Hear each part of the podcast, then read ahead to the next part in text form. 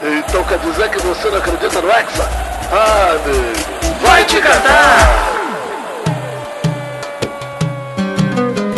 Sim, está começando mais um Vai Te Catar. Voltamos das nossas merecidas férias, que duraram exatamente um dia, nem 2 dias durou, Vidani. Queria ter passado esse dia na sala do tempo, Maurício. Olha aí, hein? E... Salva uns anos. Como sempre, Vidani está aqui comigo e hoje no programa especial de 1 hora temos um convidado, Vitinho. Maurício, eu estou cada dia mais estrela, tá?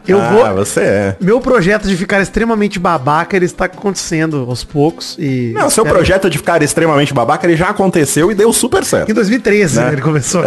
Exato. Agora só o mundo vai te ver com o grande babaca que você é. Obrigado, fico feliz. Mas estamos aqui com repórter da Rede Globo de televisão, apresentador do Globo Esporte. O nosso querido começou a me... Eu também tô me sentindo estrela, vida? Isso, fique porque estrela. Ele começou a me seguir no Instagram, cara. Você tá louco. Eu falei, vou aproveitar. Ah, é de mim que vocês estão falando? Eu achei que tinha mais um convidado, porque não é possível. Caio Maciel, por favor. Aê, Caio Maciel! É, grande elenco. Pô, Mal, obrigado aí pelo convite. Vitor Vidani, obrigado também. Um prazerzaço tá aqui, real. Eu já falei aqui várias vezes, sempre falo isso em qualquer lugar que eu vou, que sou muito fã do Jovem Nerd. Quando eu vi que vocês estavam fazendo o Vai Te Catar, achei o máximo. Então, obrigado pelo convite, velho. Tô felizaço de estar aqui. Que isso. A gente trouxe todo o seu conhecimento abalizado e profundo sobre futebol e Copa do Mundo. Vocês estão aqui pra se arrepender, então, das escolhas de vocês. Que isso. Você vai derramar o seu conhecimento aqui na nossa cara. Exato. Vai ser maravilhoso. Hoje nós vamos ver se realmente precisa de faculdade pra ser jornalista, hein, Maurício? Vamos ver. Não precisa. A gente já sabe. Exato. Não. Mas, Caio... A gente primeiro precisa falar da matéria que você fez lá na CCXP. Pera aí, Maurício, você não quer puxar o jabá antes? Vamos lá. Primeiro o jabá, quem paga a nossa conta aqui. Exato, depois o Caio. Depois o Caio que não paga nada. Jabá!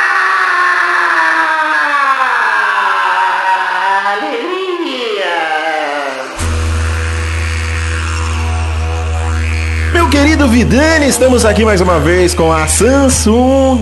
Olha aí, querida Samsung, hein? Esse programa é um oferecimento de Samsung. Te amo, Samsung. Hoje vamos falar da oferta sensacional para o Galaxy M53, Vidani. O smartphone que conta com a potente tecnologia 5G, Maurício, que possibilita uma melhor velocidade de conexão e uma menor latência para você jogar, ver vídeos em 4K, navegar na internet com uma maior tranquilidade. Tranquilidade é uma coisa que a gente preza muito nesse programa, já falei. Isso aí, além da tecnologia 5G, o smartphone conta com um processador MediaTek D900 que traz até 2.4 GHz de processamento do M53, permitindo assim um excelente desempenho e fluidez nos aplicativos, que além da tranquilidade, a gente preza aqui pela fluidez. Né? Exato. O Samsung Galaxy M53 conta com uma câmera 108 megapixels, 4 câmeras e tela enorme de 6.7 polegadas. Olha aí. Com aquela taxa de atualização de 120 Hz e uma tecnologia RAM Plus que traz mais eficiência na reprodução de aplicativos e velocidade na inicialização do aplicativo, além da memorização virtual para a realização perfeita de multitarefas, Maurício. Isso mesmo. Se você quer conhecer o M53, clica aí no link e vai conhecer as condições especiais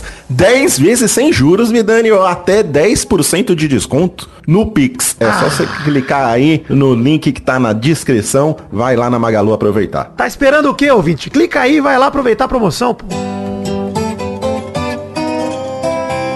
E as novidades da Samsung não param por aí, Vidani. Vamos falar aqui dele, o The Freestyle. É o projetor smart e portátil. Você usa onde quiser, você leva o seu entretenimento para uma maratona de série, para assistir o Mundial de Futebol com a galera, para jogar o seu jogo favorito. É uma tela gigante, portátil. Você leva onde você quiser, Vidani. É, Maurício, você pode até treinar com a tela gigante do smart portátil The Freestyle da Samsung, que tem esse design portátil focando aqui, Maurício, no tamanhico deste apetrecho eletrodoméstico. É um eletrodoméstico? Confuso aqui. Mas é isso. Ele é, né? Uma TV é. Ele é super leve, com rotação 180 graus. House, que te permite projetar até no teto. Isso aí, você projeta uma imagem de 30 até 100 polegadas. É uma experiência de TV gigante em qualquer lugar, Vidani. De configuração fácil e instantânea, Mal. Proporção, foco e nivelamento automáticos. Em qualquer ângulo, a proporção da imagem fica constante em 16:9. Milagre! É um milagre, porque ajustar um projetor é uma das coisas mais chatas que existe na face da Terra, mas ele faz tudo... automaticamente, exatamente. O foco, ele ajusta automaticamente por uma imagem nítida e o nivelamento instantâneo realinha a imagem para o uso em qualquer superfície. É a experiência de uma Smart TV. Você acessa seus conteúdos, como apps de streaming, sua playlist favorita, de uma forma simples e rápida, assim como você faz com qualquer Smart TV. É isso aí. E além disso, o som também é importante no projetor, porque normalmente o som de um projetor é uma bela porcaria, mas não no The Freestyle. Ele tem um som premium de 360 graus, preenche o ambiente com som vindo de todas as direções, proporcionando uma experiência muito mais imersiva. É isso aí, Maurício. O The Freestyle é um projetor smart portátil. É muito mais que um projetor. Isso aí, Vitinho. Então, ouvinte do Vai Te Catar, clica aí no link que está na descrição desse post e aproveita a promoção para você garantir o seu The Freestyle lá no Magalu.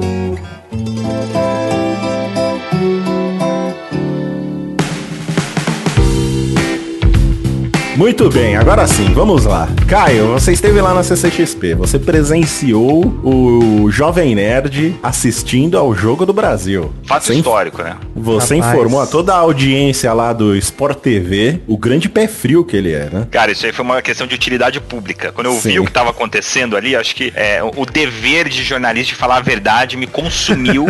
E eu falei assim, eu tenho que mostrar pro mundo, né, pra audiência do Sport TV, do Globoplay, de toda a galera. Eu falei assim, cara, esse cara não pode assistir o jogo, porque o Azaghal falou isso o jogo inteiro, quando o Jovem Nerd, né, só pra galera entender, passou pela primeira vez na história, dentro da Comic Con Experience, o Jogo do Brasil, foi sensacional, porque a galera de fato acompanhou, velho, foi muito louco. Sim, pô, tava lotado o auditório lá. Eu assisti perto de um cara lá de Deadpool. Foi muito massa, então foi uma experiência legal. E aí levaram pantufas e um cobertorzinho pro Jovem Nerd, né, pro Alexandre. Ele botou 0x0, ok, beleza, tranquilo, o Brasil jogando bem, dominando o jogo e tal. Aí ele tirou o negócio, por quê? O painel dele era na sequência, ele falou assim, ó, vou tirar, ficar pronto, acabou o jogo, tô pronto. Sim, o Brasil tomou um gol na sequência, velho. Quando mas ele tirou a pantufa, ele é muito pé frio. É incrível, cara, mas eu acho que a gente trouxe uma boa notícia, né, Vitinho, porque logo depois a gente conseguiu exorcizar a zica do Jovem Nerd. Um banho de sal grosso, né, que a gente deu nele a linguadas, Maurício. Tirou esse pé frio dele a princípio, né? Deixamos ele nu e demos um banho de sal grosso nele. E agora acho que parou essa zica, porque pelo menos no jogo que a gente acompanhou com ele no Brasil, o Brasil ganhou e ganhou de goleada. Acabou a zica, então? Eu acho que sim. Eu imagino eu acho que sim. É. Mas ele volta pra Orlando? Ele volta né? pra Orlando. Não voltou ainda? Já voltou. Mas ele levou uma camiseta do Vai Te Catar, que é a nossa suspeita de que foi o que tirou a zica, né? Porque ele estava vestindo. Isso. Né? A gente fez ele assinar um contrato, né? Que ele vai ter que usar aquela camiseta durante todos os jogos. Acho que vai dar certo, vamos ver. Isso. Acho que foi até uma tentativa dele derrubar a gente, Vidani, né? Será? Vestir a camisa. Inveja, e né? fazer o Brasil. Tá brilho deles. É verdade. É inveja, com certeza é. Eu não tenho dúvida nenhuma. Também não. Mas é isso aí. Vamos falar aqui das nossas expectativas para as quartas de finais, né? Os grupos já estão definidos. Antes, ô Maurício, deixa eu falar um negócio pro Caio aqui. Caio, assim, ó, você fica bem à vontade aqui, viu, cara? Porque se você é um jornalista sério, de uma rede de televisão séria, se você não quiser entrar na nossa, por exemplo, você não é nem obrigado a admitir que você detesta o futebol que o Daniel Alves vem jogando, se você não quiser. Não precisa.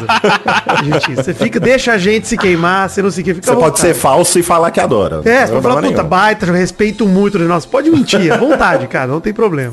Eu posso ficar no muro, tô autorizado. Tá, tranquilo. Todo mundo vai saber que é uma falsidade, mas não tem problema. A gente aqui não tem compromisso nenhum com verdade. Com a verdade de jeito nenhum. É ética, muito menos. Né? Exato.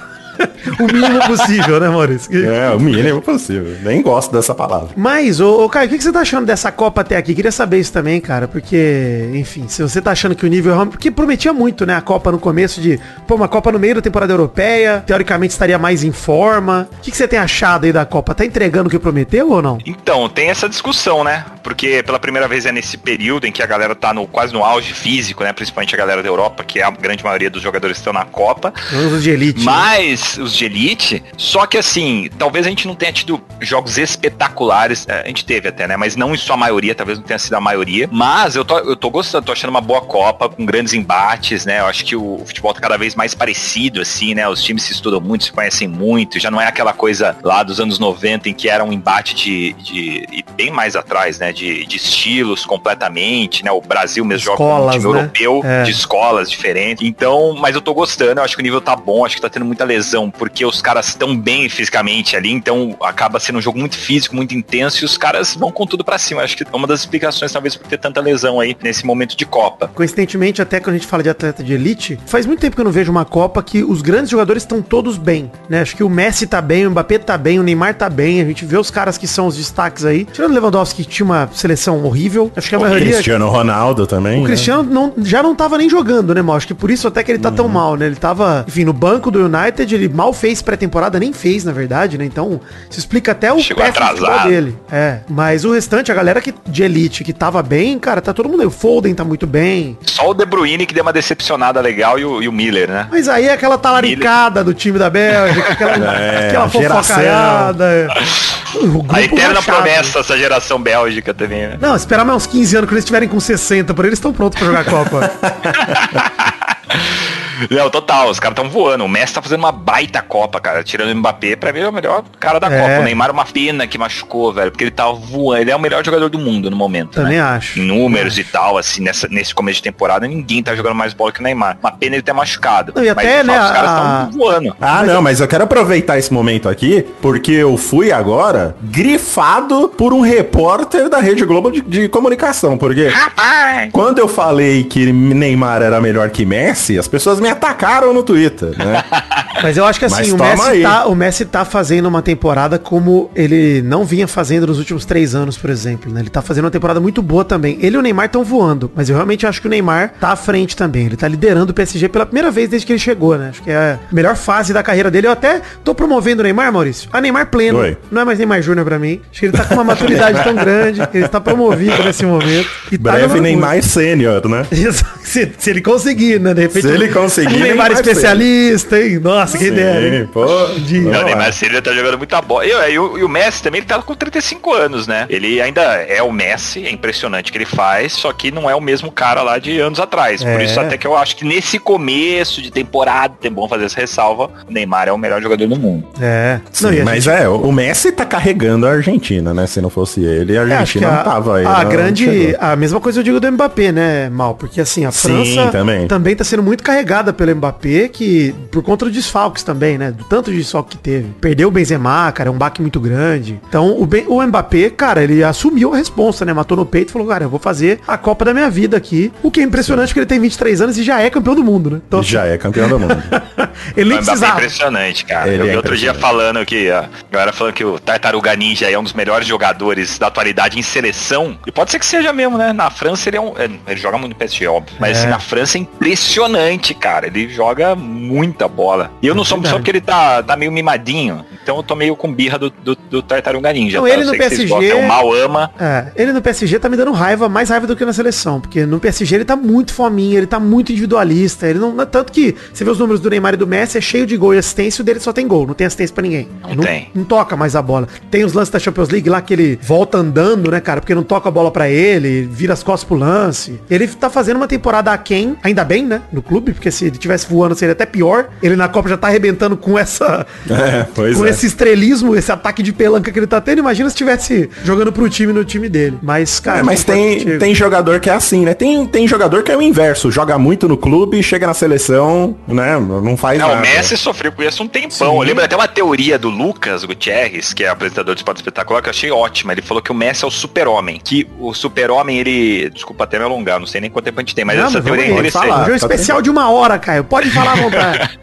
Não, que ele fala que o Messi é como super-homem. O super-homem, ele chega de outro planeta, cai na nossa terra aqui, e aí o uniforme dele oficial é o manto lá do super-homem, né? Que é a roupa dele que ele tem embrulhado. E aí ele veste uma manta pra se adaptar ao mundo de Clark Kent, certo? Uhum. E o Messi, parece que ele saiu do país dele muito cedo pra ir pro Barcelona novinho. Ah. Então, nesse novo mundo, ele é o super-homem, né? No Barcelona, ele era o super-homem. Aí, quando ele volta pra terra natal dele, ele não tem os mesmos poderes, porque todo mundo é igual lá, né? Ele não é o super-homem lá, é mais um cara de Krypton. Gostei então, demais. Eu achei interessante. Ele tinha dificuldade. A analogia é maravilhosa. É. Eu até, Maurício, achei que ele ia por outro caminho. Achei que ele ia falar que o super-homem, quando ele tá nas aventuras solo, ele é muito mais forte do que quando ele tá com a Liga da Justiça, porque senão não tem graça pra Liga da Justiça. Né?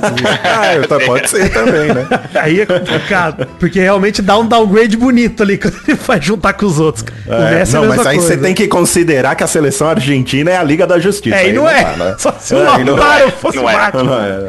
Não dá, não. Mas eu gostei, ó, pra resumir, então, eu gostei. Acho que o Mbappé é o craque da Copa por enquanto, o Messi o number two e o Casemiro, pra mim, o terceiro é que o Casemiro tá uma aberração, né? Tá perfeito, cara. A gente comentou. E o Gonçalo Ramos? E o Gonçalo Ramos? Cedo, né? O Golaço Ramos, ele fez um jogaço, né? Fez um jogo espetacular, mas é um jogo só, né? E... se ele arrebentar no próximo jogo de Portugal, acho que ele é o craque da Copa. Oh, calma. Vamos com calma, Maurício. Não me corta, hein? Calma, não, pô. Eu estou pedindo, calma, não estou mandando nada. É. Se quiser, se empolgue, pô. Eu me empolguei muito. Com Marrocos, né? Vamos combinar aqui. É. E com Suíça e Marrocos não dá pra você definir o craque da Copa, pô. A minha especialidade nesse programa aqui é me empolgar, tanto é que a Espanha estava na final da Copa para mim. Né? Mas, cara, eu posso falar, eu também acreditava muito, não sei se final, mas eu achei que a Espanha ia amassar nessa Copa, né? Só que os caras não gostam de fazer gol, então aí fica difícil. A Espanha e a Bélgica, a especialidade deles é essa, né? É empolgar todo mundo, aí todo mundo se empolga e eles, né? A verdade, gente, é que 2010... não cumprem o prometido. É que 2010 foi uma aberração. Essa é a verdade. A gente sabe que não vai mais rolar um Xavi Iniesta na Espanha tão cedo. É. Cara, não, mas aquela Espanha foi bicampeã da Euro, sim, né? Foram 4 anos bizarros, né? 2 euros e uma Copa. Euro, Copa, ali. Euro. E bem no período do Guardiola no auge do Barça, né? No fundo, acho que foi bem esse de 2008 a 2012, né? Que o Guardiola ensinou o mundo a jogar futebol de novo, né? Ele resetou o futebol ali. Resetou, o cara deu um overfé.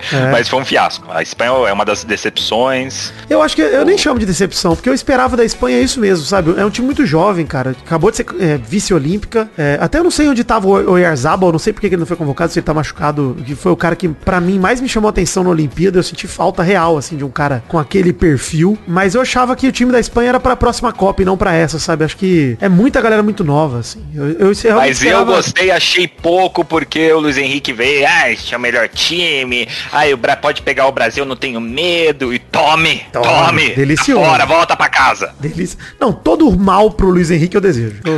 Os comentários dele eu falo sem problema nenhum. Acho que quando o cara é arrogante assim, ainda mais sem pagar a língua, é aquele negócio, né? Quer ser arrogante? Cumpra o que prometeu, né? Se não cumprir, vamos pegar no pé pra sempre. Maurício, posso puxar a aposta maluca aqui nesse momento? Vamos lá, vamos de aposta maluca, Vitinho. O que você trouxe? Primeira vinheta, né? Vamos lá. Aposta maluca! Lembrar você que... consertou? Não, você consertou? Claro que vinheta? Não, a aposta maluca vai continuar maluca aqui. Vai vir mais uma risada depois? Não, é que ele editou errado essa vinheta, aí fica um som perdido. Em algum momento um som perdido vai sair, eu só tô esperando. Mas fiz lá de novo aparece. O tweet oficial de aposta. Muito bom. Fiz lá esse som, esse erro do Vidani salvou essa vinheta. Essa vinheta está horrível com essas risadas. Você não gostou? Eu gostei. Não, tá horrorosa. Seu pior trabalho, mas... minha aposta tá maluca. Tão ruim que é bom ou não, Mal? Tá tão ruim que foi igual o técnico de Portugal, né? Que errou acertando quando ele colocou o Cristiano Ronaldo no banco, né? E acabou acertando, mas... inclusive, essa é minha aposta maluca, Maurício. Nesse jogo contra Marrocos, Cristiano Ronaldo nem entrar vai. Essa é bem maluca. Cara, aí precisa ter muita coragem, viu? Se ele teve coragem pra colocar o Cristiano Ronaldo no banco, pra nem escalar, olha, pra deixar no hotel, na concentração. Mas, ó, Fernando Santos é o homem mais corajoso do planeta. Nossa, se ele com certeza. Isso, eu acho que ele apostou pesado, hein? Porque, assim, é o negócio de, se ele se dá merda, o Fernando Santos nunca mais volta pra Portugal. Ele vai morar... Vai morar em Maringá, Maurício. Vai morar em Marília. Ele pega um sítio ali no Catar mesmo, ele pega uma chácara. Vai ser caseiro, vai qualquer outra coisa, porque não volta mais. Mas, não, ó, mas agora ele já volta. Se Portugal ganha essa Copa, aí, meu, aí ele vai ser eleito presidente. Ele volta rei de Portugal, pô. Tiram o rei e botam ele lá. Mas o Matis Reis, pombalmente copalizado, apostou, aposta maluca dele, que o Messi vai sair no braço com o Lautaro, depois do Lautaro perder o seu 15º gol na Copa, e a Argentina perder pra Holanda, hein? Acho que é uma boa aposta, inclusive. É uma boa, pô. E se o Messi não sair no braço, quem vai sair no braço com o Lautaro sou eu, pô. Porque eu nunca vi. Ele e o Bruno Guimarães são as duas pessoas que mais perdem gols nessa Copa. Eu te falei, a diferença é que o Lautaro é atacante, né? É, não, mas mesmo assim, não pode, gente. Jogador profissional na frente do gol não pode perder. Os gols que o Bruno Guimarães perdeu contra o Camarões não dá pra perder. Não dá, velho, não dá. E ele não perderia. Sabe o que é foda? Ele é bom, cara. É difícil aquilo, né, cara? Todo mundo ele é bom, raiva, velho. É loucura isso mesmo, cara. É muito bom, cara. Puta postura de ídolo que ele tem, até com o Atlético Paranaense também. Depois do jogo contra a Suíça, que ele postou a foto lá com a bandeira do Atlético de fundo. Pô, legal pra caramba. Acho que Bruno Guimarães tem tudo pra ser um cara que a gente vai ver na seleção por muito e muito tempo. Mas fez um péssimo jogo de Copa do Mundo contra o Camarões. Exato.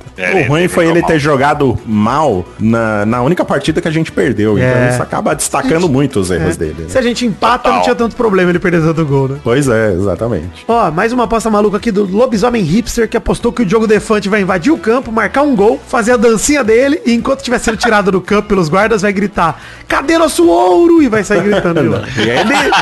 E ao contrário de todas as previsões, ele ainda não foi preso, hein? Tá livre. Era a aposta que menos pagava, né, inclusive. Parabéns, Diogo Defante. Aliás, vai que mais livre do Catar. É. Tá voando, né? Esse aí tá voando, cara. Tá voando. Espetacular. Agora ele fez o corte do Ronaldinho. Reversão. Ao contrário. Invertido, né? Maravilhoso. Maravilhoso, cara. Esse ser humano é impressionante, cara. Que fascínio que ele dá pra população.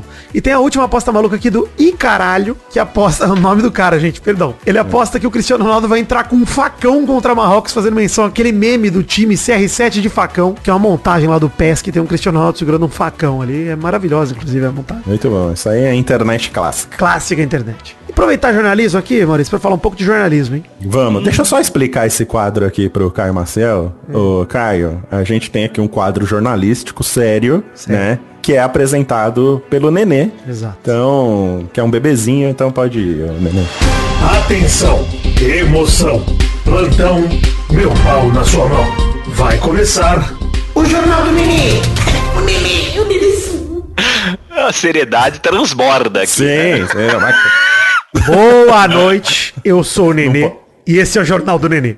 Kaká vê falta de apoio a ídolos no Brasil, abre aspas, Ronaldo é só um gordo na rua.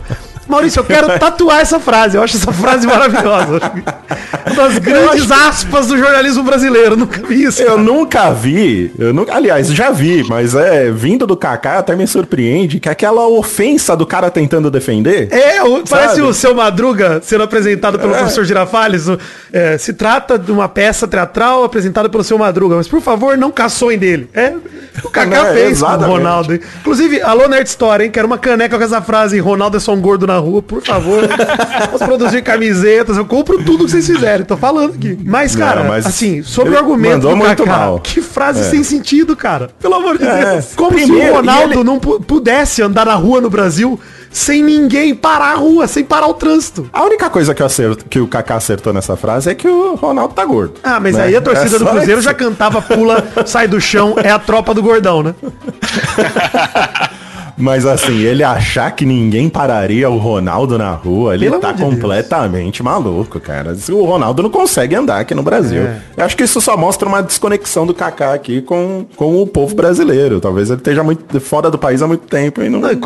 Quando o Kaká falou isso, Mal, ele falou, cara, é estranho falar isso, mas muitos brasileiros não torcem pro Brasil. Acontece às vezes. Se vocês viram o Ronaldo andando por aqui, vão ficar, uau, ele tem algo diferente. No Brasil é só um gordo andando pela rua. Aí o próprio apresentador do programa que ele tava, o Richard Kiss, falou, peraí, o Ronaldo não tem o mesmo apreço dos brasileiros como ele tem de nós? Aí o Kaká se enrola, meio falando, é claro, vários brasileiros amam ele, eu amo o Ronaldo, mas é diferente a forma como ele é respeitado no Brasil e aqui fora. Eu vejo mais respeito com ele fora do país do que lá. Cara, eu lembro da estreia do Ronaldo pelo Corinthians, do gol de cabeça que ele faz contra o Palmeiras. Imagina! Caiu alambrado! Derrubaram metade do estádio. Kaká, você tá maluco, Kaká. Tá maluco. Cara, pelo amor de Deus. Não, o Ronaldo, assim, cara, eu acho que o Kaká, talvez ele queira ter dito que, assim, lá fora ele é mais amado do que no Brasil, mas eu acho que não também, cara. O Ronaldo, acho que é o maior ídolo brasileiro desde o Pelé, assim, mas o Romário, acho que ele é um ícone, assim, inacreditável. Ele é muito carismático, né? Ele é o meu maior ídolo no esporte. Camisa, assim, eu ganho muito camisa de time, sabe? Eles me dão, eu sempre dou pra alguém que gosta mais do time e tal. A única que eu tenho, assim, eu tenho algumas, mas a única que eu tenho guardada mesmo é uma de 2002, que eu tenho um autógrafo do Ronaldo e do Rivaldo. Foram os craques daquela Copa. Caraca. Então, assim, cara, o Ronaldo, quando ele foi pro Corinthians, que é isso, cara. Até quem não gostava do Corinthians começou a querer ver o Ronaldo. Não, todo mundo... Olha, vou afirmar uma coisa aqui, hein, que todo mundo vai se relacionar, quem tá ouvindo esse programa. Você, palmeirense, assistia jogo do Corinthians escondido e dava um sorrisinho quando o Ronaldo metia a caixa. Tenho certeza absoluta. Certeza. O gol que ele faz contra o Santos, até Santista comemorou que ele dá a cobertura no Fábio Costa. Não tem jeito, cara. Imagina, esse é o tamanho do Ronaldo. Foi um evento. Pô. É, isso foi um evento, cara. Não tem... O Kaká... Desculpa, Kaká, mas completamente equivocado. Vou dizer, hein? Desculpa quem pede é o mal. Eu não peço desculpa, não. Kaká, você tá errado. Muito errado, cara. Você tem que pedir desculpa, Kaká, pelo absurdo que você falou. Não tem jeito. Não. E outra notícia aqui, Maurício. Vamos lá. Suposto treinador da Espanha, Luiz Henrique, tem saída anunciada pela seleção da Espanha. Já caiu, já, hein? Merecido, né? Você esperaria o quê, né? Da maneira que foi eliminada, vai ter que passar por uma reformulação. A Espanha. Só pela bobagem que ele falou. É aquele streamer? É aquele streamer. Talvez seja essa carreira que ele vai seguir, né? Depois dessa pataquada aí que ele fez. Vai ter que mas não sei se uma reformulação, né? Eu acho que esse time vai ficar até a próxima Copa. A gente tava até falando de jovem. Na parte da comissão técnica, né? Acho que isso vai ter que ser reformulado. Agora, acho que no time não tem que mexer mesmo. Vocês acham que tem alguma chance de pintar um Guardiolinha? Acho que não, cara. Acho que ele nem quer, né? Treinar a Espanha.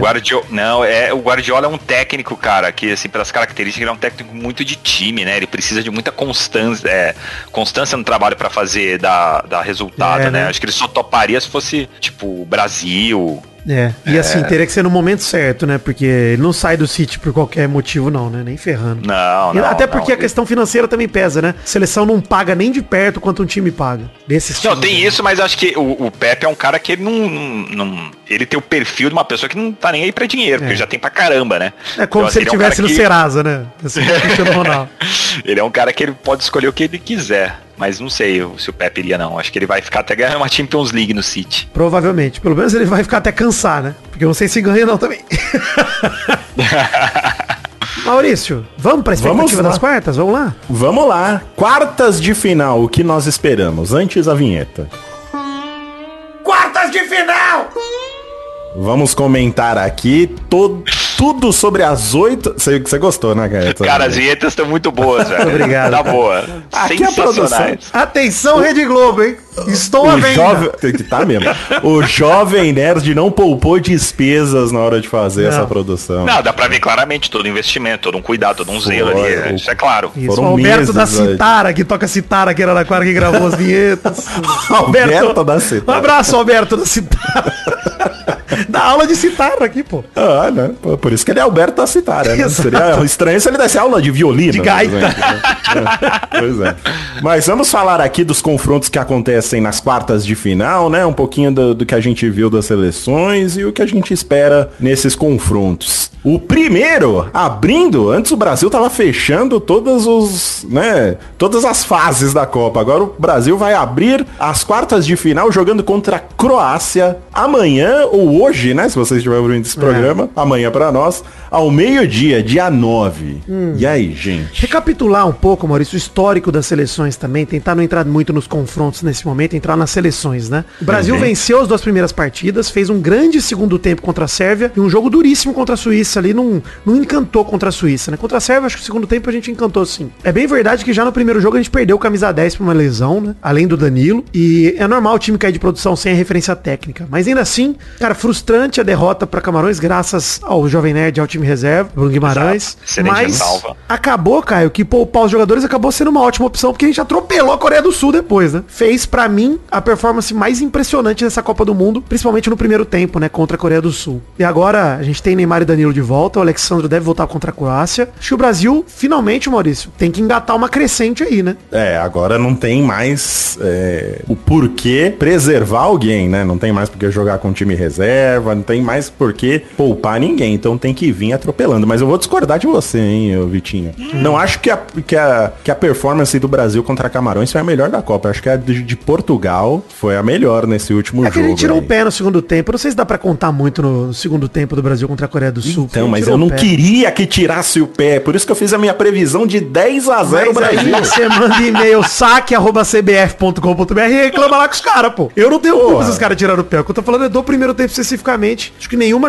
seleção jogou um tempo com maior intensidade do que o Brasil jogou no primeiro tempo contra a Coreia. Sim, com certeza. Eu espero que esse seja o ritmo adotado nessa partida contra a Croácia. A Croácia, assim, não vem jogando uma boa Copa do Mundo, né? Não espera que ela faça nenhum milagre, mas o Brasil, sim, a gente achou que tava numa descendente e até o Brasil tava mostrando isso, né? Pelas 3 primeiras partidas aí, mas ressurgiu jogando bem contra a Coreia, né? Até aí, porque a gente tinha basicamente o time titular aí jogando já descansado, já passando pela equipe médica, todo mundo já bem tratado. Então, agora promete até o Alexandre voltar a ficar à disposição contra a Croácia, né? Acho que a gente tá com força total, tirando os dois cortados, né? O Alex Telles e o Jesus. Acho que mas de titulares a gente tá com força total, né? Você tá gostando do Brasil, Caio? Muito. Assim, pra mim esse jogo Croácia, pra mim já tá na semifinal, cara. Assim, é tipo o Boba Fett querer enfrentar o Luke. É isso mesmo.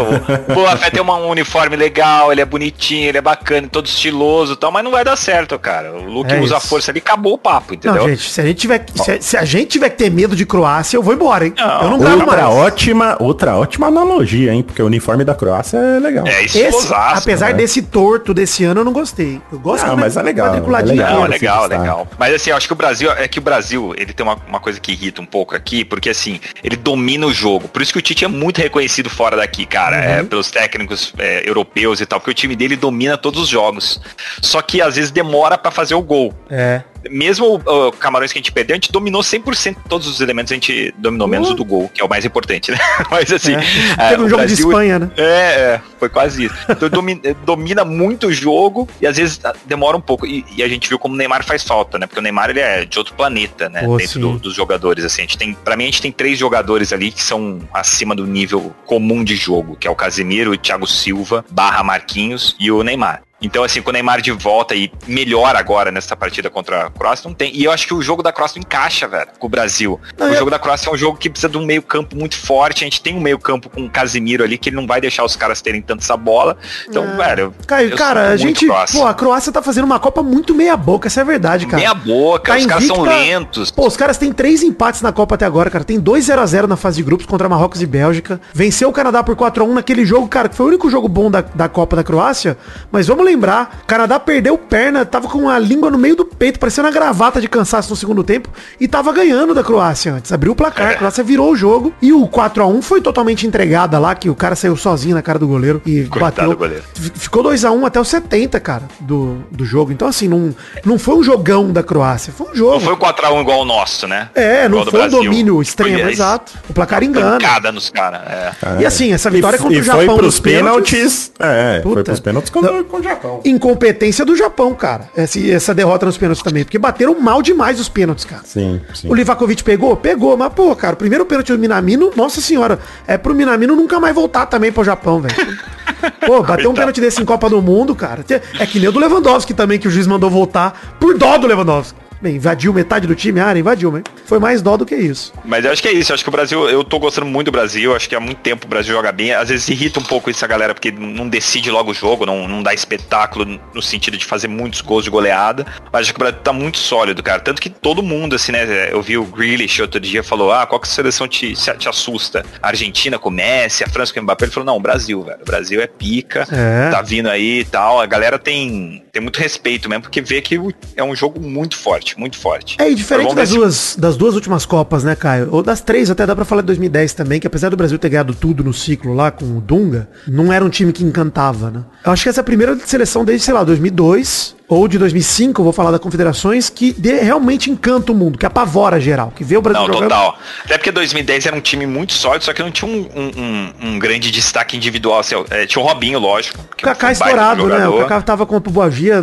E o Kaká num momento ruim, que era pra ser o cara, né? E aí a gente não tinha um Rodrigo Júnior voando. É, até acho que ele foi o cara na Copa dentro da perspectiva possível pra ele, sabe? Porque ele não jogou mal a Copa, né, o Kaká? Controlando, cara, bola que do Stecklenburg salvado, até hoje me assombra. Falou, pô, seria um gol de Kaká clássico, né? Um gol colocado no ângulo, como ele fez 80 na carreira e não entrou. Mas realmente... Mas pra mim, em 2010, um dos melhores do Brasil foi o Elano. Foi machucou, um grande jogador e machucou no meio. Mas não foi um jogador do nível do Kaká também. Não. Agora a gente tem vários caras. Se o Neymar, que apanha pra caramba, tiver mal ou menos, tem o Vinícius Júnior, tem o Rodrigo pra entrar. Na via que tá precisando fazer um gol, velho, porque ele tá jogando muita bola. Mas jogou muito contra a Coreia. Muito, arrebentou, muito, cara. Precisa muito pra ele fazer um gol. É. O Pombo, que é iluminado, é o cara que briga pra caramba, pois né? É, cara. Paquetá se reencontrando, né? Fez um bom jogo aí também contra a Coreia do Sul. Acho que tava apagado na Copa, talvez tenha acendido. É, pô, eu gosto do time do Brasil também. Acho que o Brasil, ele tem o que nenhuma outra seleção tem, que é todo mundo que vem do banco, o mundo inteiro conhece. Cara, é isso. Você tira... Pô, o Militão é nosso banco, cara. O zagueiro titular do Real Madrid é nosso banco. É uma loucura isso. Mas não, cara, o Martinelli, que é muito conhecido, pouco conhecido no Brasil, porque ele jogou no Ituano. Eu falei com um jornalista amigo meu inglês, ele falou assim, velho, o Tite vai levar o Martinelli? Eu falei, cara, o Martinelli é um cara que não é certeza na lista, não. Ele falou, quê? Martinelli não é certeza na lista? Pô, esse moleque tá arrebentando, não é possível que ele não vá pra Copa, quem vai no lugar dele? Eu falei, talvez tem várias opções aí do Brasil que a gente pode explorar. Não, velho, esse moleque joga muito. Então, assim, é uma visão que os caras não entendem como o Martinelli é só uma opção nossa, porque lá ele tá arrebentando. Antes da gente falar de fato do jogo, acho que vale a pena a gente dar uma passada pelas outras seleções também que estão nas quartas. O segundo jogo do dia 9, Maurício, às 4 da tarde, é Holanda e Argentina. Pra mim, um dos jogões dessas quartas, cara, que tem tudo pra ser. Se for um jogo merda, eu vou ficar puto, hein? Porque puta que pariu, cara. É um jogo clássico de Copa do Mundo, né, Caio? Pô, a gente tem aí em várias Copas Holanda e Argentina, Holanda e... Aliás, a Holanda cruza o caminho com o Brasil e a Argentina com uma frequência inacreditável em Copa. A Holanda segue invicta na Copa, né? Diferentemente do Brasil, por exemplo. A Croácia também tá invicta, que não quer dizer nada. Mas a Holanda ainda não me convenceu, não sei vocês, cara. Acho que não fez um jogão ainda, né? É porque ela pegou muito seleção pequena, né, cara? Pegou mais fácil da Copa. Equador, Catar, nem se fala, né? Pô, Senegal não, né? Pegou o Senegal desfalcado do Mané, pegou o Equador e empatou, que pra mim era o melhor time do grupo, além da Holanda. E era pau a pau com o Senegal acabou ficando com a vaga, mas o Equador era time do mesmo nível. E o Catar, que era o pior time da Copa disparado. Meteu 2-0 ali. Senegal do Catar, mas vale lembrar, né, que Senegal resolveu o jogo no finzinho, cara. Tava pressão de Senegal o jogo inteiro e a Holanda conseguiu o gol, sei lá, aos 80 e tantos, depois outro gol nos acréscimos já. Foi isso mesmo. E nas oitavas... Mas acho que o problema da Holanda é esse, a gente tá falando pouco, por causa dessa situação toda dela de ter sido um pouco mais favorável, você fez o retrospecto todo, né, só te cortei aí na hora das oitavas, desculpa. Mas eu acho que é perigosa a seleção, viu, cara? E esse vai ser um jogaço, porque apesar da Holanda ser meio lenta, assim, eu acho, tem uns jogadores muito fodas, assim, um estilo de jogo muito muito organizado, cara. Eu gosto do Van Gaal também, viu, cara? Acho que o Van Gaal é um treinador bom, ele tem feito um trabalho legal também nesse ciclo aí com a Holanda, acho que dá pra esperar uma surpresa da Holanda, sim, e a Argentina que não se cuide não, né, cara, porque tem jogadores perigosos lá, o Gakpo tá fazendo uma grande Copa, com certeza vai ser vendido agora em janeiro. Pra mim é uma das grandes revelações, não é mais revelação que Copa não revela mais ninguém, mas pra mim é um dos grandes jogadores jovens dessa seleção aí, da Copa do Mundo. Acho que pro brasileiro dá pra dizer que ele foi revelado, que ninguém conhecia o Gakpo, cara. Acho que ninguém acompanha o Eindhoven, então nem tem o que dizer. Mas o jogo contra os Estados Unidos, o 3-1, foi o melhor jogo da Holanda na Copa até agora, cara. Acho que resolveu o jogo cedo, coisa que não tava fazendo, fez o 2-0 ali, quando tomou o 2-1 já respondeu em seguida fazendo o 3-1, Dumfries também jogou muito, parece que tá numa crescente, mas agora vai ter que se provar contra uma das favoritas aí, que é a Argentina, que, cara, eu não sei você, Caio e Maurício também, mas eu esperava mais da Argentina, hein, na Copa, até agora. É porque ela começou muito mal, mas eu tô sentindo que ela tem... Acho que foi a melhor evolução que a gente viu de uma seleção até agora. Até a fase de grupos eu concordo. Nas oitavas eu esperava mais a Argentina, cara. Ah, mas aí foi um jogo mais difícil, né? Eu até entendo, porque eu acho que foi muito bom a Argentina ter perdido o primeiro jogo pra Arábia Saudita, porque fez eles jogarem com mais sangue nos olhos, cara. Porque acho que eles estavam meio que a passeio lá. Bom pra quem? Pra Argentina, né? Pra Argentina. Pra mim foi horrível. Pra gente não. Mas aí parece que meio que eles acordaram, porque senão eles iam vir a Copa inteira, né, nesse ritmo, sabe? Meio dormindo, meio acordado, porque eles não estavam entendendo a seriedade do negócio. É. Mas aí com a derrota para a Arábia Saudita, eles começaram a jogar com mais seriedade. É. Eu acho que foi a melhor evolução de uma seleção até agora, foi a da Argentina. Não, se recuperou muito bem, né, Mal? Meteu 2-0 ali contra México e Polônia, mas assim, pra mim, totalmente dependente do talento e da genialidade do Messi, como o Caio falou pra mim também, um dos craques dessa Copa do Mundo ao lado do Mbappé. Pra mim, os dois, dependendo de quem joga primeiro na rodada, eu digo que é o melhor da Copa. O Messi joga primeiro, é o melhor da Copa. E depois o Mbappé joga, eu falo, puto, o Mbappé é melhor. Aí tem jogo do Messi de novo, eu falo, caralho, o Messi tá melhor que o Mbappé. E fica assim, porque, inclusive contra a Austrália, que é o jogo que eu critico, Mal, que apesar de ter sido um jogo mais difícil, cara, é a Austrália, pô. A gente já tem que ganhar, com facilidade. E ganhou graças ao Messi, com um lance genial, golaço que ele fez, a bola no cantinho, rasteira lá, parece uma tacada de sinuca de Rui Chapéu, Maurício. Entrando na caçapa. E a cagada do goleiro da Austrália. Entregou no pé do Julian Álvares, cara. Assim, mas também foi aquele problema de finalização. O Brasil passou por isso também, né? É. Eles chutavam a bola pro gol e não entravam. Não, o Lautaro. Porque... pois é. Olha que problema grave, que perigo, né? Se o Brasil tem perigo de Daniel Alves, o argentino tem perigo de Lautaro. Mas foi mais um... Não foi um problema de criação, porque as jogadas estavam acontecendo. Eles por causa do Messi. Pro gol. É. Mas assim, eu entendo que é ruim ter essa Messi dependência, mas já que você tem o Messi no time, por que não depender dele? Não, eu acho que depender do Lautaro. Exato, eu ia dizer isso. Toda a razão. Eu acho que é até inevitável a Messi dependência, né? Porque ele é o Messi, porra. Não tem como você não depender do melhor jogador da geração, sendo que ele tá em campo.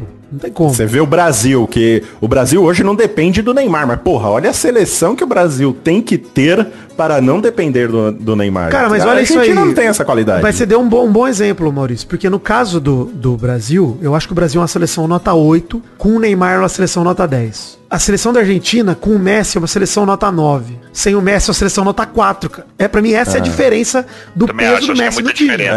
Não, sim, com certeza. Cara, tanto que o Messi não jogou bem no segundo tempo contra a Arábia Saudita, né? Mas enquanto ele estiver em campo, vai ser nota 9. Aí que esse é o problema, né? Exatamente. Ele joga muita bola. E é o que você falou, o Messi joga... Ele tá numa fase muito preocupante, assim, cara. Porque se a gente pegar esses caras na semifinal, vai ser muito complicado. Por isso que eu acho... Eu tô querendo... Não sei se é torcida pra Holanda, ou se eu tô realmente acreditando que a Holanda possa fazer um grande jogo contra a Argentina. É um misto dos dois, um alimenta o outro, né? Mas de fato, assim, se o Messi tiver num dia ruim, cara, não tem alguém ali pra recorrer, assim, né? Fala quem ali que pode ajudar. Até o estilo de jogo da Argentina se perdeu um pouco daquela imensibilidade de 30 e cacetada de jogos. Eles já estão jogando diferente desde a paulada pra Arábia Saudita. Não, e assim, vai ter o retorno do Di Maria, o Scaloni... Também não tá jogando muito bem, não, cara. Não fez uma grande Copa. Fez um bom jogo contra a Polônia só. O resto tá fazendo uma Copa bem meia boca, o Di Maria. E outro motivo que eu vou te dar pra gente esperar que a Holanda passe é: a Argentina gosta muito de bater no Brasil, cara. Eu tenho medo até do que a Argentina pode fazer com o Brasil fisicamente mesmo numa semifinal. Se a gente tá ganhando o jogo, cara, eles vão direto no pé. O Otamendi vai quebrar o Neymar. Tenho certeza absoluta que isso vai acontecer, cara.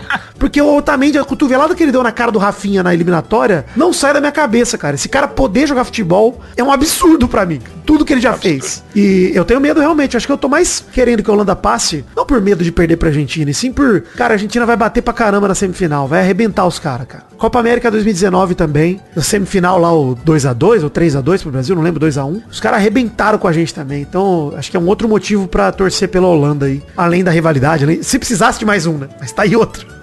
Pela saúde da seleção é melhor torcer pra Holanda, né? Eu acho, cara. E os juizão tá pegando leve nessa Copa, hein? Porque no jogo contra Camarões, o Camarões também bate. Brasil apanhou e o juizão só amarelando lá, não expulsou ninguém. Cara, arrancaram o sapato do Martinelli, o Antony tomou o carrinho por trás e o juizão dando no máximo amarelo. Eu falo, caraca, o que é isso que o cara tem que fazer pra tomar um vermelho nesse jogo? Exatamente. Então se a gente pega uma arbitragem dessa contra a Argentina, além de apanhar, não vai acontecer nada com eles. Vamos apanhar de graça. Exato. No dia 10, mas essa é a recomendação dos caras mesmo, né? Deixar o jogo rolar. Até os árbitros brasileiros mudaram o estilo de jogo um pouco aqui. Principalmente o Klaus. O Klaus, ele tem adaptado assim pra... Porque é o estilo da FIFA, né? E levou ele pra Copa. Deixar o jogo rolar. Cara, a gente tem no dia 10, abrindo o dia 10, Maurício, Marrocos e Portugal. Marrocos, a nossa missimpatia, né, Maurício? Nessa Copa do Mundo. Sim. Sabe disso. Também tá invicta, cara. Começou no empate horrível contra a Croácia por 0-0, mas cresceu, bateu na Bélgica por 2-0, o Canadá por 2-1. E nas oitavas fez o jogo que, no ponto de vista de Marrocos, é um jogo histórico, né? Com a Espanha, o 0-0. E venceu nos pênaltis. Assim como no caso da Croácia. Do ponto de vista de qualquer um, é um jogo histórico, né? Ah, é. Histórico positivamente, quis dizer, pra Marrocos.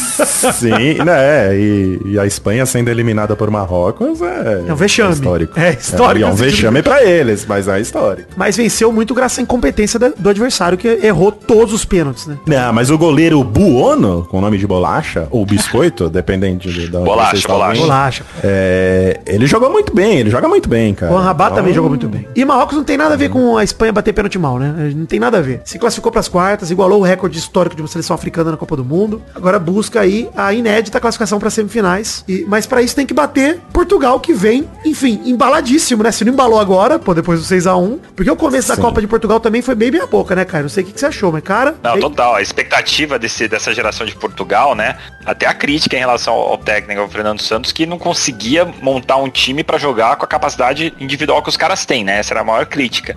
E Portugal foi convencer agora nas oitavas, né? E Marrocos, velho, assim, é um duelo desigual, tecnicamente, muito. Porém, Marrocos tem números impressionantes, assim. Ele é o melhor, é o time que mais desarma na Copa. Acho que são 90 e poucos desarmes. É o time que mais precisa ser atacado pra sofrer um gol. E ele só sofreu um gol nessa Copa e foi contra de um próprio jogador do Marrocos. Ou seja, ninguém conseguiu fazer um gol em Marrocos. Pois é. Até agora, em 4 jogos. Então, quer dizer, por mais que seja uma zebra absurda se Marrocos chegar na semifinal, por todos os motivos históricos, né? Vai ser a primeira seleção do continente africano a chegar numa semifinal de Copa do Mundo. Dependendo de como se desenhar esse jogo, e dependendo do quanto o Cristiano Ronaldo vai ficar irritado no banco, tudo pode mudar.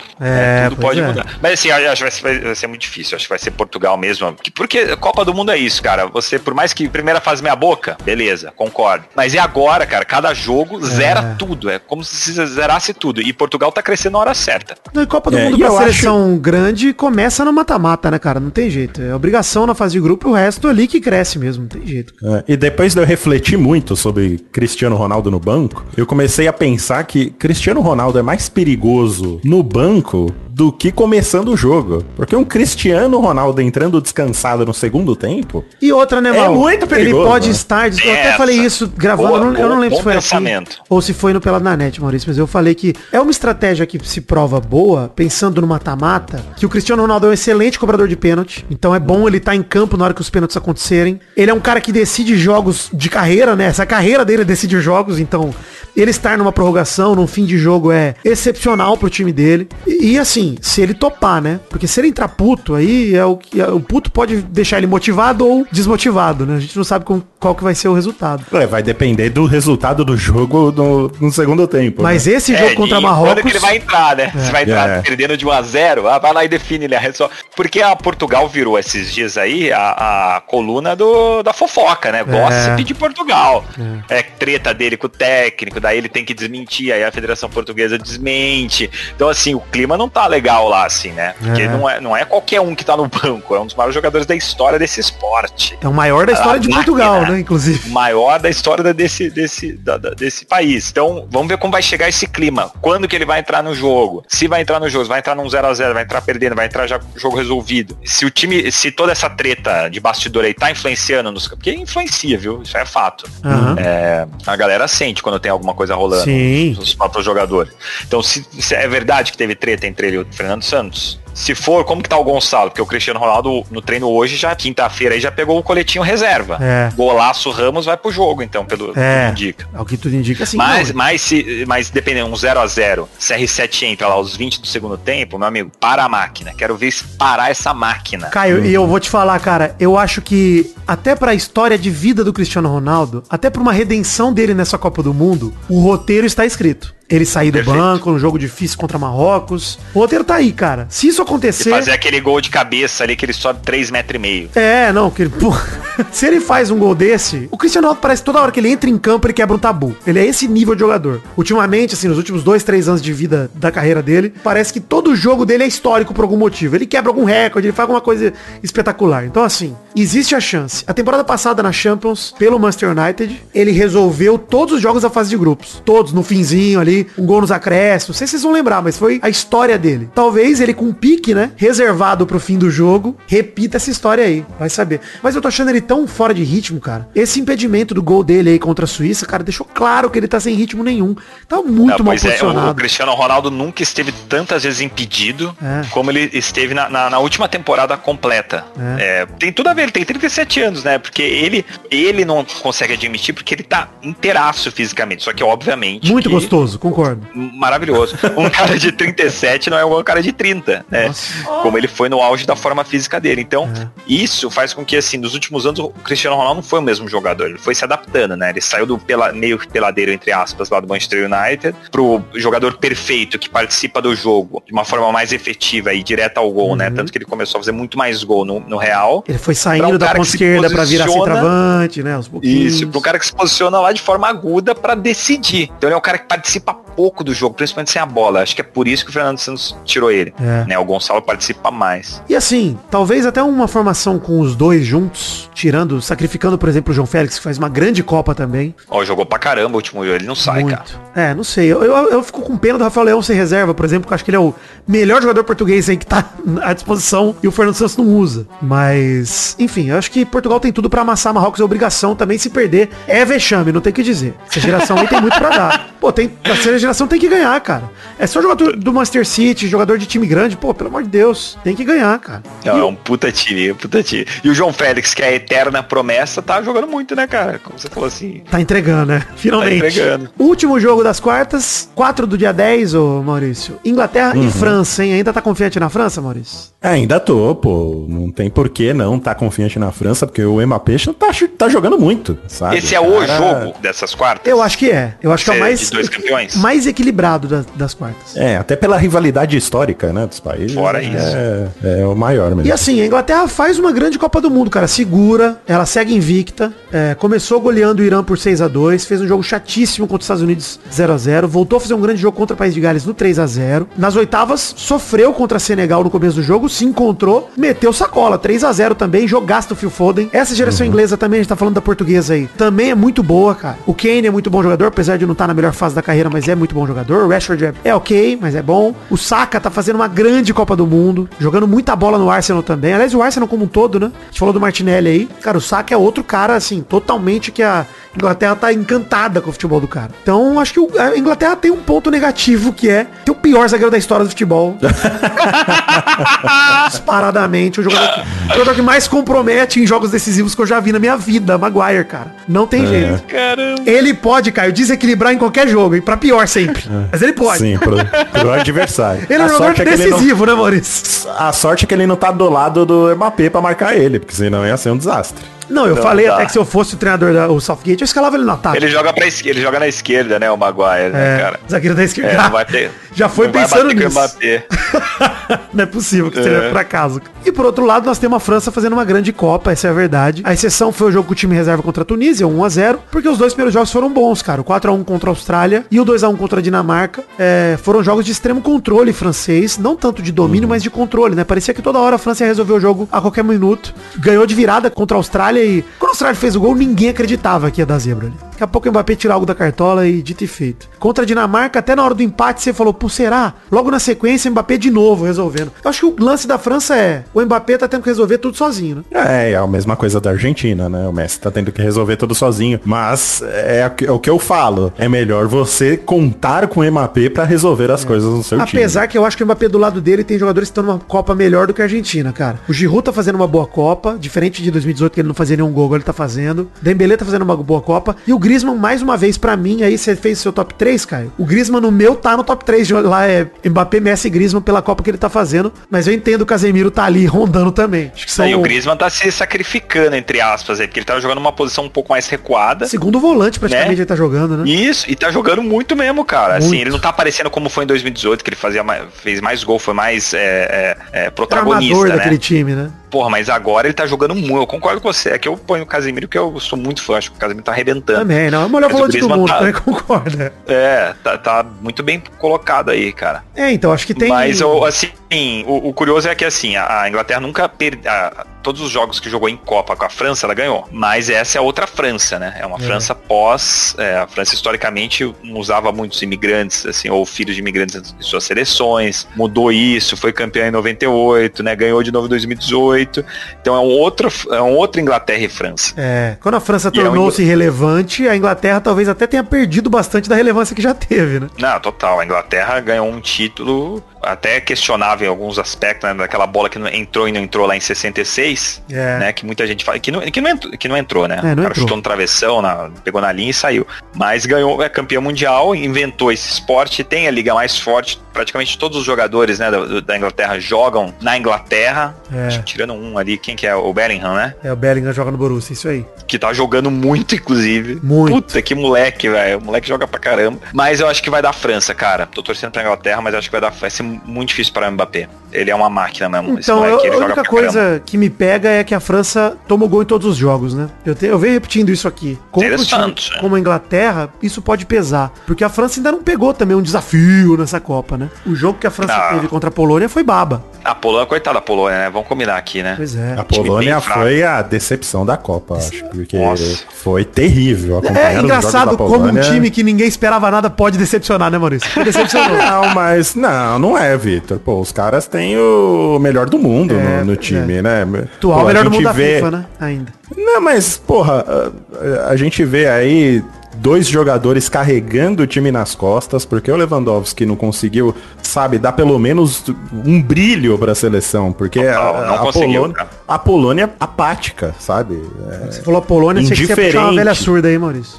A Polônia! Mas não foi só jogar mal, foi ver uma seleção apática, isso, uma seleção que não guerreava, sabe? É isso que a gente cobrou mais do Leva, né? Mostrar Exatamente. Que ele não tinha sangue de barata, porque ele pareceu muito... Ah, tá bom, meu time é uma merda. Tava passeio. Tava passeio. Cara, ele fez o gol, se emocionou pra caramba. Um cara que ganhou tudo que ele ganhou na carreira. Ele fez um gol em Copa que parecia que, tipo, sabe, só falta isso. Era isso que ele queria. Eu fiz um gol em Copa do Mundo, só faltava isso pra minha cara. Eu fui o melhor do mundo. É pensar pequeno demais pra um jogador do nível dele, cara. Sabe? Porque fazer a conquista dele nessa Copa ia ser fazer um gol, cara. Pelo amor de Deus. Isso. E é outra coisa, né, Maurício? Até Cristiano Ronaldo, Portugal também não tinha aquela seleção vistosa, né? Foi aparecendo essa geração até motivada pelo sucesso do Cristiano. O Leva poderia fazer a mesma coisa pela Polônia, obviamente, né? Ele já tem 34 anos, não vai ser fácil dele ver essa geração, mas ele tem que ser o ídolo ali, ele tem que ter a postura de ídolo. Tem que ser o capitão, né? É. Sim, porque muda o espírito do jogador quando tá com um craque desse, né? Você vê a própria seleção brasileira. A diferença é quando o Neymar tá em campo jogando e quando ele não tá em campo. Total. Né? Ele Luxemburgo motiva. Conta uma história boa assim, cara, que ele tava lá um jogo Real Madrid, não sei o que, 2-0, tranquilo. Aí ele tirou o Ronaldo, tirou o Zidane, os caras empataram 2-2. Aí ele chegou no vestiário e falou, velho, o que eu fiz de errado? Aí o auxiliar falou assim, cara, não tira os dois. Tira um ou outro. Você tira os dois, os caras perdem o medo, os adversários. Porque é isso, é o Zidane e é o Ronaldo. Você muda, sabe, preenche a sala, sabe, aquele cara que entra e preenche, esses caras preenchem. O Leva não teve essa capacidade que o Messi tem, que o Mbappé tem, que o Neymar tem, esse brilho de encantar a galera, né? Não, cara, se não fosse o Leva, se fosse um sósia do Leva, dava no mesmo essa Copa, porque... pode crer. Era só os pênaltis ali, acho que o cara talvez até teria feito mais gols de pênalti do que o Leva fez. Uma coisa curiosa aí, antes da gente falar de fato dos jogos de amanhã, Maurício, pra fazer uma expectativa mais clara, as quatro supostas favoritas pros duelos, França, Brasil, Argentina e Portugal, não estão mais invictas, né? Já perderam. A maioria poupou no terceiro jogo e talvez por isso, a Argentina não, né? Mas França, Brasil e Portugal deram uma poupada ali, Portugal jogou com time misto, então talvez por isso já tenha uma derrota. Mas Holanda, Marrocos, Inglaterra e Croácia estão invictas até aqui. Bela curiosidade, hein? Belíssima curiosidade. Tá vendo? O jornalista, o Nenê tá no jornal aqui, respeita, cara. Mas caramba! Cara, é legal ver isso, né? Como a gente não tá botando fé em Holanda, Marrocos, Inglaterra e Croácia, ainda assim a gente fala que, pô, os caras não perderam até agora. E aí? E aí, que vão perder pela primeira vez. Pela primeira e última, né? Um abraço, gente. Vão perder. Tchau. Porque Copa do Mundo é isso aí, por isso que é tão mágica a Copa do Mundo, né? Você fica 4 anos esperando por 90 minutos, por isso que era tão assim, é a pedra mais preciosa do futebol, aí do esporte. Outra curiosidade, esses 8 times aí, se juntar todo mundo, dá o mesmo número de conquistas que um time só tem, que é o Brasil. É verdade. O Brasil tem 5 títulos, você junta todo mundo, dá 5 também. Por isso que eu vou puxar o momento da jogada é pica, meu irmão. Vou puxar o momento da jogada, já pra falar do jogo de amanhã, hein? Boa noite, pessoal. Momento Daniel Jogadas. Boa noite, pessoal. Boa noite, pessoal. Tô vendo por aí que tem gente com medo da Croácia. Brincadeira, hein? Medo da Croácia? Boa noite, pessoal. Boa noite, pessoal. Momento Daniel Jogadas. Boa noite, pessoal. Cara, 5 Copa do Mundo nas costas, Caio. 5 Copa. 5. A gente vai entrar em campo contra a Croácia. Eu tenho que ler, cara, no Twitter assim. A Croácia é um grande time. Cara, não. Você imagina o Palmeiras do Abel Ferreira, Maurício. Palmeiras do Abel. Uhum. Vai enfrentar o RB Bragantino e a galera que vai falar assim, ó. Não, mas pô, o RB Bragantino realmente é pô, time complicado. Hein, o Maurício Barbieri. Ele tá no Vasco da Gama. Um beijo, Maurício. O Maurício Barbieri, pô, baita treinador. Não, mano. Você não chega assim. Eu acho que tem um momento que o respeito ele é prejudicial. Você tem que desrespeitar.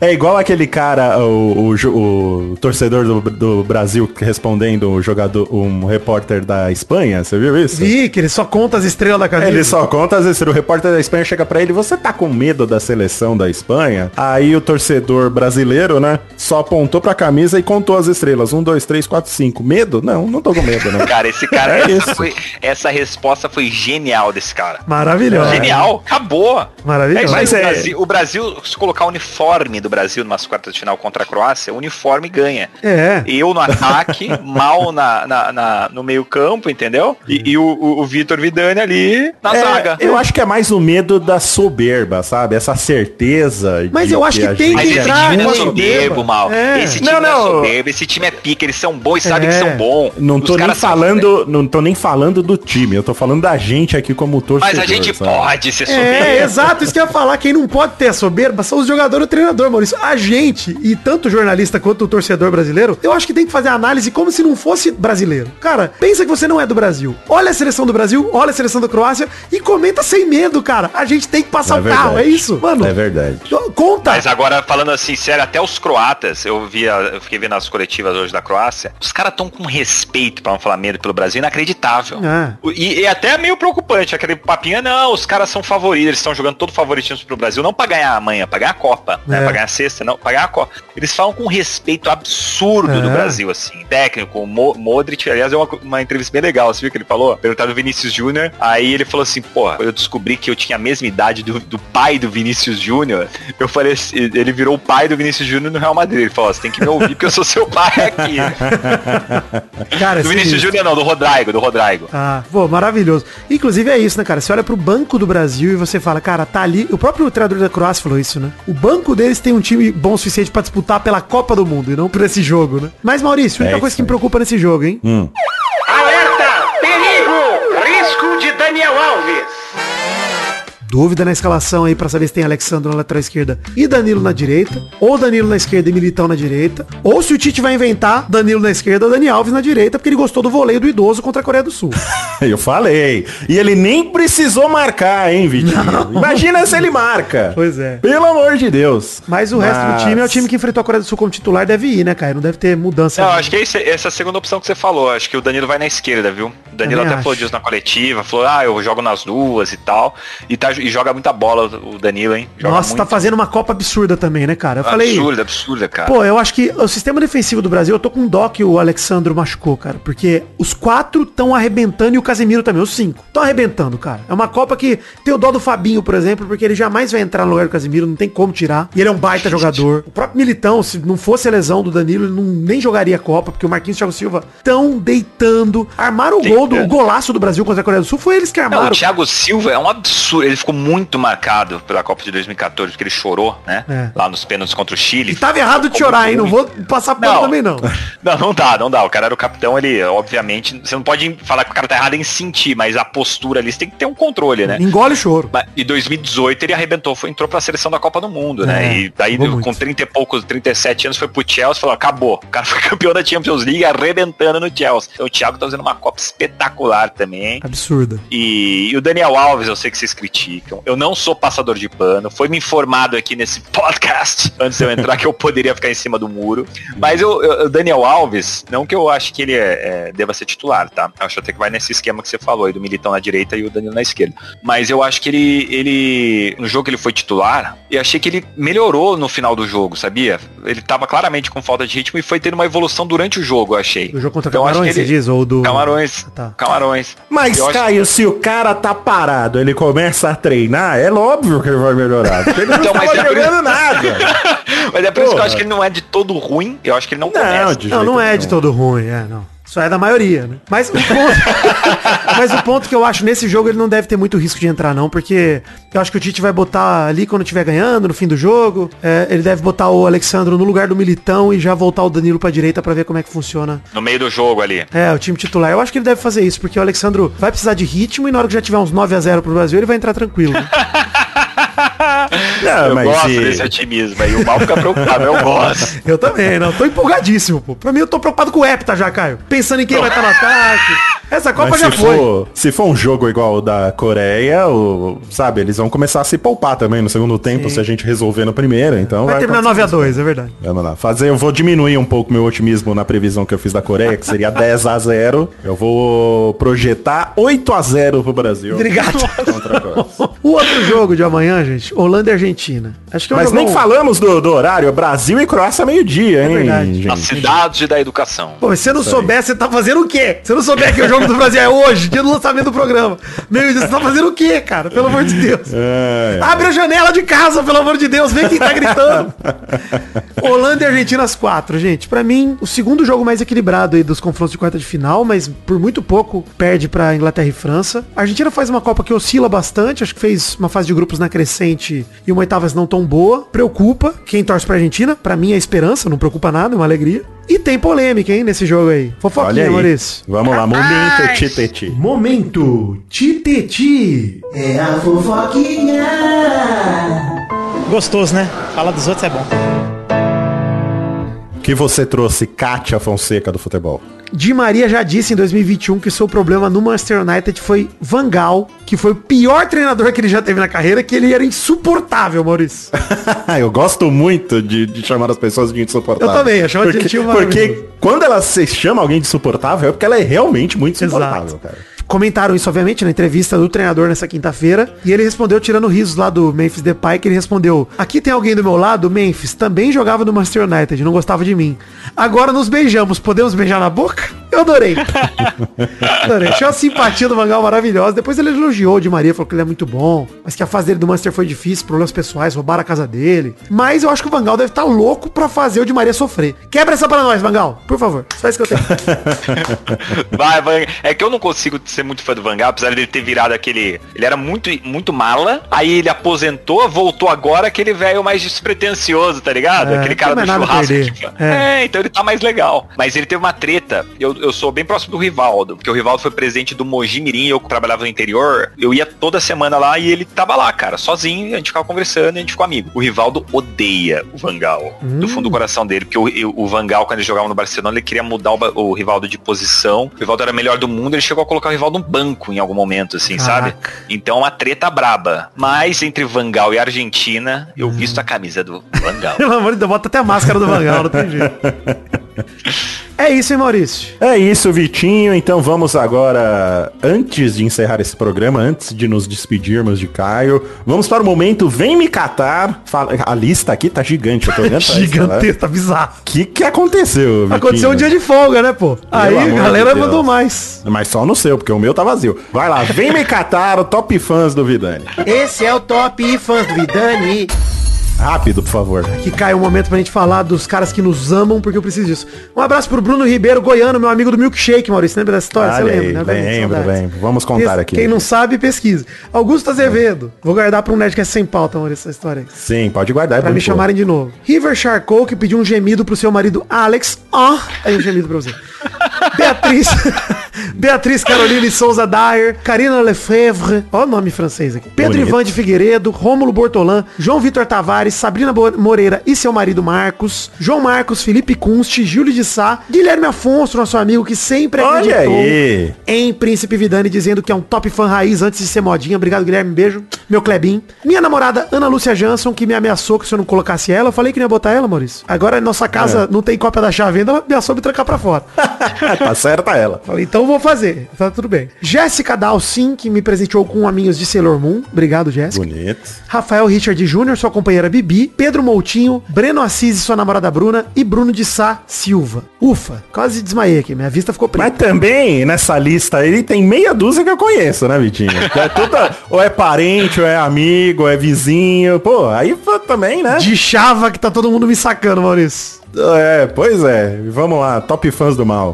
Top fãs do mal. Eu não sou tão querido assim, vou mandar só um abraço pro Cássio Plácido e pra Poli Albuquerque, que mandou um beijo aqui pro seu marido, o Mário Júnior, diretamente de Londres, Vitinho, internacional. Caio, você achou que a sonoridade de Cássio Plácido parece um nome de nome artístico?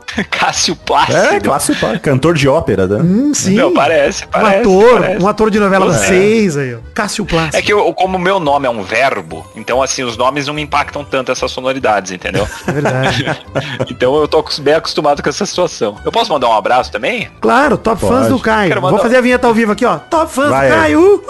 Quero mandar um beijo pra minha esposa, a Gabi. Olha aí. Ela está grávida da Isabela, que tá vindo. Olha aí. Já manda um beijo pra Isabela pela vida aqui um ano, dois. Beijo, Isabela. Bela, um beijo pra você, meu amor. Venha com saúde. Olha aí. E porque, putz, a Gabi... A gente tá junto há muito tempo e ela sabe que eu amo todo o universo Nerdcast, então pra mim é de fato um prazer enorme estar aqui com vocês. Obrigado mesmo, viu? Então beijo, Gabi e Bela. Prazer é nosso, cara. Obrigado por ter aceitado o convite. Exato, a gente tá muito feliz, cara. Realmente a gente sabe o quanto você deve estar trampando em época de Copa, cara. Então brigadão por tirar um tempinho pra gente também, porque, pô, a gente sabe o conselho. Ainda bem que cancelaram a viagem que você ia fazer, porque senão você não ia participar. Não, tô feliz também. Obrigado. Sua vida deu um pouco errado pra nossa alegria. Exato. Pra nós dá certo, obrigado, cara. Vamos lá, top fãs do Maldani agora. Esse é o top fãs do Maldani. A Camila Silva, seu namorado Vinícius, que ama o CR7, deixou a foto do Cris como fundo do celular nos primeiros 2 anos de namoro. Também pra mãe da Camila, que quer o podcast de BBB pra ontem. Obrigado, Camila. Ontem, estamos trabalhando nisso. O Vitinho não tirou até hoje o fundo do celular do... Aliás, o fundo do celular... Eu gosto... Qual é o fundo... Vitor, me conte qual é o fundo de... Qual é o wallpaper do seu WhatsApp? É, só uma foto minha me abraçando. É. Ele tem uma foto dele mesmo se abraçando por trás. Bonito. Eu posso mandar no Twitter lá depois pra vocês verem, gente. Eu gosto de uma foto de 2008 ou 9. Isso é informação pública, tá? Você sabe que o Bruce Willis diziam que ele tinha essa foto em cima da areira da casa dele, Maurício. Eu descobri isso em 2008. Eu amo essa foto. Aí eu fiz um igual. Foto dele se abraçando, isso é maravilhoso, cara. Você ainda tem o seu quadro, Vitinho? De Napoleão tem. Tamanho quase tem, né? 1,5 metro de altura meu quadro, Caio. É uma montagem do quadro do Napoleão, só que tem o meu rosto. É. Não é possível. Onde fica? Não, é possível. Fica na sala de casa. Sala. É. Vou postar no Twitter também, eu gosto muito desse quadro. É uma minha pessoa sala, complicada. Se eu pudesse, Maurício, já falei que eu sou tão egocêntrico que se eu pudesse, a minha casa seria do formato do meu próprio rosto. E no quintal, eu teria uma fonte, minha mijada na minha própria boca, Maurício. Ah, graças a Deus que a Ana... Meu Deus do céu. Ainda bem que a Ana não vai deixar você fazer. Vocês têm sorte que eu não sou um bilionário, senão seria um bizarrice inacreditável. Estamos trabalhando pra isso, mas a Ana vai te controlar. Exato. É, mandar um abraço aqui pro Pablo César, o Vinícius Henrique, o André Amante, é o nome dele. O nome dele. É. Não é o nosso amante, não, hein? Obrigado, André Amante. E ao contrário do carteiro lá, que era carteiro. É verdade. Talvez ele seja amante de alguém, né? Não sei. Talvez. Se orgulha tanto que põe no Instagram, André Amante. Kelly Araújo, que fez aniversário na quarta-feira, parabéns, Kelly. Parabéns, Kelly. Parabéns, Kelly. O Ezequiel, a Laura Vicentini, que ameaçou o Vitinho e disse que se não botasse ela no Maldani, ela ia torcer o outro pé. Olha aí. Como é que está o seu pé, inclusive? Vai tá bom pra cima, hein? Vai tá bom pra cima. Vai. Então, vai ser convocado. Vitória Gambera, Rafael Gonçalves Silva, Flávio Flávia Caroline, Lucas Feltrin, Bianca Andrade, Gabriel Sena, Christian Moisés, Daniel Torres, Rodrigo Rodrigues e o Guilherme Gobi Neto. Exato. Todos aqui top fãs do Maldani. A Jéssica também, tá que bom. Eu esqueci, o Nathan Rocha também e o Caio Peral. Okay. Obrigado. Esses três aí que eu tinha esquecido. Abraço, gente. Muito obrigado pela audiência. Voltamos. Amanhã tem Jogo do Brasil. Não sei como é que vai ser o clima desse programa. Pode ser completamente maluco. Vai ser feliz. Né? Não, não tem jeito. Se for triste, vai ser puto. Vai ser revoltado. Não tem jeito. Só tem dois climas possíveis. Ou alegria ou revolta. Não tem choro aqui. Daqui pra frente é alegria ou revolta. Não vai ter distinção. Não vai ter meio termo. É isso. É isso. Caio, mais uma vez, muito obrigado, cara, pela sua participação. Pô, eu que agradeço mais uma vez, sinceramente, fiquei muito feliz com o convite, Mal. Valeu, Príncipe Virani. Obrigado aí, foi um prazerzaço conhecer vocês aqui, trocar essa ideia. Chamem-me sempre que for possível. Obrigado a Rede Globo aí por ter ligado. Obrigado demais. Caio. Eu sempre sonhei em falar isso, Vitinho. É. Obrigado a Rede Globo. Liberada, né? Vai ter que muito pedir bom. Liberação mesmo. Tem essa inclusive, Maurício, tá, já vamos negociando a liberação do Tadeu aí. Eu mando WhatsApp. Tadeu Schmidt. Manda um WhatsApp. A gente tem, ó. Tem um desejo. Tem um projeto vindo aí, o PPP, é isso? É, pode, não sei. Não sei. Mas não fechou nada. Eu tô trabalhando diretamente com o Thiago. Posso ver se ele toca. Olha aí, pode ser também. Seria interessante ele participar muito também. Muito interessante. Não, vamos usar esse canal, Maurício. E a casar com o nosso projeto aí. Exato. Mas é isso aí. Muito obrigado, Caio. Valeu, cara. Obrigado. Vitinho, obrigado também. Você que carrega esse programa. Você que é o Messi, é o Mbappé desse programa. A pedra angular. É isso? Isso aí. Fico ele feliz. Que é a mente por trás do Vai Te Catar. Fico feliz com os elogios. Muito agradecido também, Maurício. Agradecer demais aí a generosidade do Caio por gastar essa 1h20 com a gente. E todos os ouvintes que sentiram saudades, é @jovemnerd e @azagal que vocês comentam que sentiram saudades. Pode mandar lá pra gente. Isso, por favor.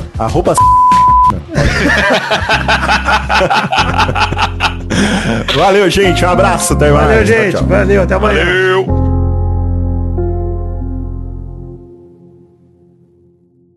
Mais um Vai Te Catar, produzido, editado por Príncipe Vidani, o Robin bonito e elegante, que está aqui fazendo uma assinatura mais demorada do que o necessário. Mandar um beijo pro Caio Marcial de novo, muito obrigado pela disponibilidade, pra Rede Globo, obrigado por liberar, e pra todos vocês, um beijo, um gemido. Oh. E vai, Brasil!